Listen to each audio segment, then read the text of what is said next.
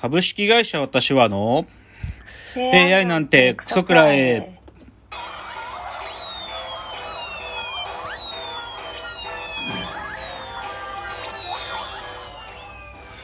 群馬が生んだ怪談時、株式会社私は社長の竹之内です。帰ってきたカルチャー音痴3代目アシスタントの吉峰です。えーこの番組は大喜利 AI を開発する株式会社私は社長の竹之内が AI のことなんかお構いなしに大好きなサブカルチャーについてサブカルリテラシーの低い社員に丁寧にレクチャー言い換えれば無理やり話し相手になってもらう番組です。ということで今日は第98回の放送なんですけども、はい。えっと、冒頭はですね、あのーまあ、いつもはね、今週のラジオエンタメライフで、まあ、いくつかのコン、僕が、まあ、その週見たコンテンツだとか作品の紹介なんだけど、ちょっと今日はいたった一個だけの、ちょっとすごいものを見たっていう話をしたいんですけど、はい。あの、テレビ東京で、家ついて行っていいですかってや番組知ってます？ああ、知ってます、知ってます。で、それのね、4時間半スペシャルっていうのが1月6日にやってたんだよ。で、まあ僕は別にこれ見たわけじゃなくて、あのね、翌日に、あの、僕はまあ定期的に見てるね、あの、クイックジャパンのウェブ版で、QJWeb っていうまあメディアで、あの、テレビの隙間さんっていう、まあテレビコラムニストの方が連載してるコラムがあるのね。うんで、そ、そこでテレビの隙間さんが、まあこの家ついて行っていいですか4時間半スペシャルについて書いてたの見て、うん、マジと思って必死にどあの動画を探し当ててね見たものがあるんだけどうん、何かっていうとねうん、あの家ついて行っていいですかってさ街で話しかけた人の家についてっちゃうって話じゃん。話っていうかそういう番組じゃん。でうん。それのねまあこの4時間半スペシャルの全部じゃなくて最後の一組っていうか方でやった話なんだけど下北沢でね、まあ駅終電こうなくなってこう街でフラフラしてる人にまあ話しかけたわけよ番組のスタッフが。うん、で、その人がね、ヒロさんっていう女性の方なんだけど、で、うん。今日はみんなで何してらっしゃるんですかって聞いたら、あの、今日はお葬式だったと。で、うん。お葬式があって、で、その葬式でもうちょっとその個人を忍む、忍ぼうっていうので、今みんなで少し飲んだりしてたんですって言って、で、それで番組のスタッフの方が、その、ヒロさんって方に、なんかこんな、そんな日なんですけど、家ついて行っていいですかって言ってついてったっていうのがあって、うん、ね、その日でじゃあどどなたのお葬式だったかっていうとね、うん、それがあのねこれパンクバンドとしては有名でその世界ではもう知らない人いないんだけど、うん、オナニーマシーンっていうパンクバンドがあってそこの、あのメンバーの一人だったイノマーさんって人がいるんだけど、うん。そのイノマーさんって方のお葬式で、で、うん。その方と最後まで一緒にいいらっしゃった、まあ、奥さんっていうか、その方だったんだよね。へーででねで、で、これの、この、家ついて行っていいですか？で、まあ、それでそのヒロさんについてって、で、家帰ってみたら、まあ、イノマーさんが亡くなった直後だから、まあ、イノマーさんの、それまで闘病されてたなんかこう、医療器具とかがあったりとかいろいろするんだけど、で、その話ってのは、ちょうど2019年の12月の末、うん、で、で、この話を、番組が放送されたのは2020年の3月なのよ。だから去年の3月に、この部分は放送されてたの。うん、で、この前のその4時間半スペシャルでは、実はこの話に続きがあったっていう話なんだよね。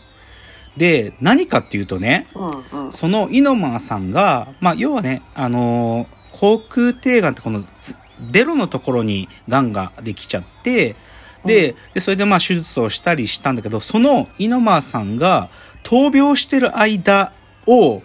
うん、えっとね、テレビ東京のあるディレクターがずっと撮影してたってことがわかるわけ。え、なんで？で、それがね、誰かっていうと、うん。先週紹介したんだけど、このハイパーハードボイルドグルメリポート、うん、これの、まあ、総合演出でもありディレクターの上出良平さんが、実は本当にお亡くなりになるその瞬間までカメラ回してたってことがわかるの。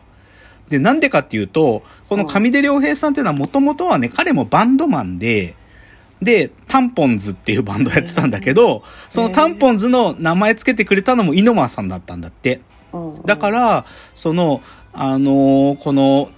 オナニーマシーンの他のメンバーに頼まれてカメラちょっと回してくんねえかっつって、で、流すかどうかわかんないけど、そのドキュメンタリーっていうか、まあその、しまあずっとカメラを撮っとくっていうのを始めたのが、その猪間さんが闘病を始めた1年くらい前なんだって。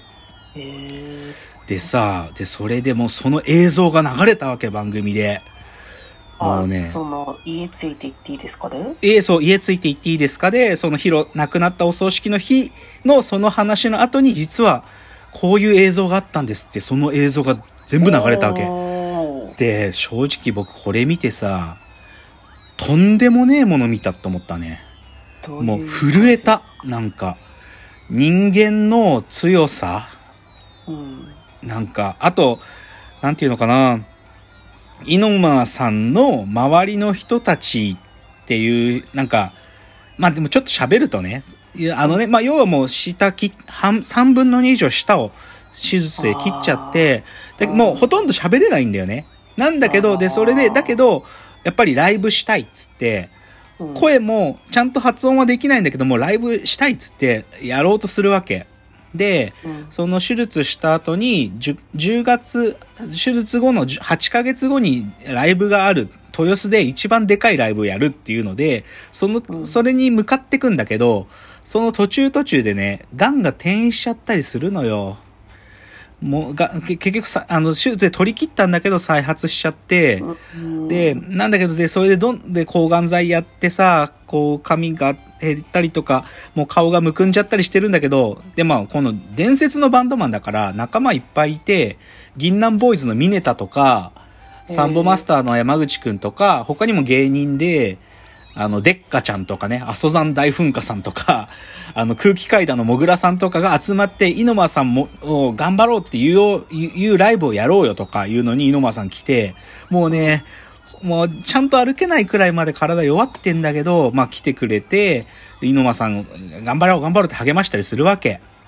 でねで、それでね、その、本当に死ぬ2ヶ月前だよ。死ぬ2ヶ月前の豊洲で会場3000人集まってね、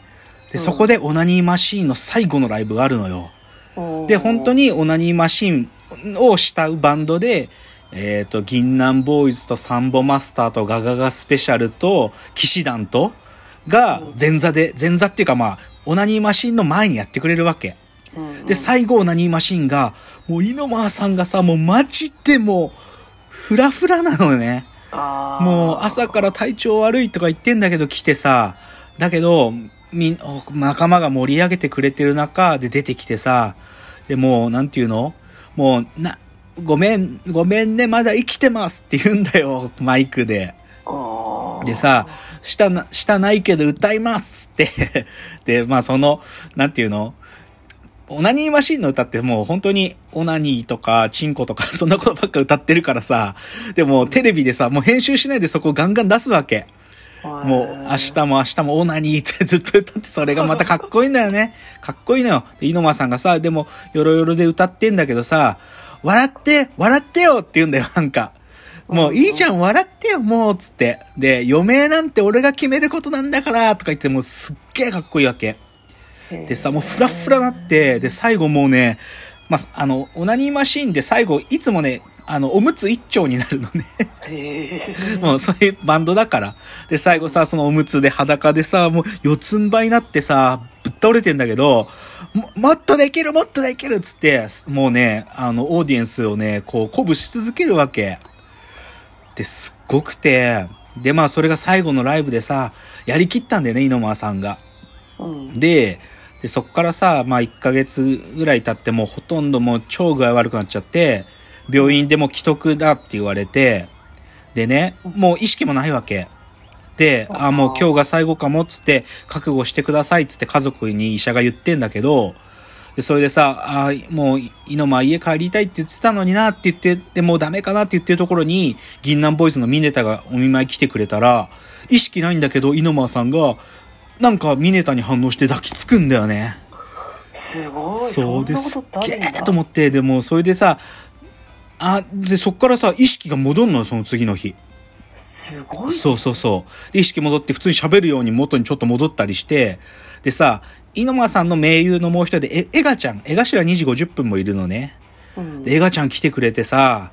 エガちゃんがさ、負けてられっかよっつってさ、その、頑張れって言葉一番嫌いかもしんないけど、頑張れよって言うんだよね。で、猪間さんがうなずいてさ。で、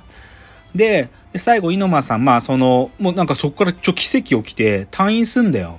すごっ。そう、退院するっていうか、自宅にちょっと帰ることできんのあね。ーで、自宅で、で、まあ本当に最後の時間っていうのは自宅で過ごせたんだけど、だけどさ、まあ、なんていうのかな。もう、そっからはどちらかというともう最後の、いつその日が来るかっていうのもまああるんだけど、いや、なんかね、まあ本当にでもいろんな仲間も駆けつけてくれたりとかした、してさ、で、本当に最後、かっこいいのがさ、イノマーさんがもう死ぬその瞬間も撮ってるんだけど、ブーっつってさ、心電図が止まってさ、時計見るとさ、2時50分だっつうんだよね。そうそう。でも、そそう、2時50分だっつってさ、最後みんなそれで笑うんだけど、すげえなと思って。なんか、うんで、なんかその、パートナーのそのヒロさんが、もう本当に命使い切って死んだんだねっつって、うん。もうほんとすげえなと思って。だからこういう映像が、やっぱさ、なんか、そのね、僕が見た動画とかにコメントで書いて書かれてたのは、なんか24時間テレビが24時間かけても表現できないものを、1時間もた、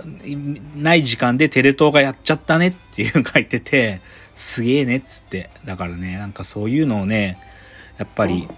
その、ハイパーハードボイルドグルメリポートの上出良平がそれ撮ってたってことも奇跡だと思うし、マジすげえなと思って、なんかちょっと、なんか、後々多分映像出てくると思うから、ぜひ見てもらいたいっすね。その、いや、でも今、これ、すごい、み見る衝撃がでかいというか。でかいよ、すごいよ。もう、ずっと泣いちゃう。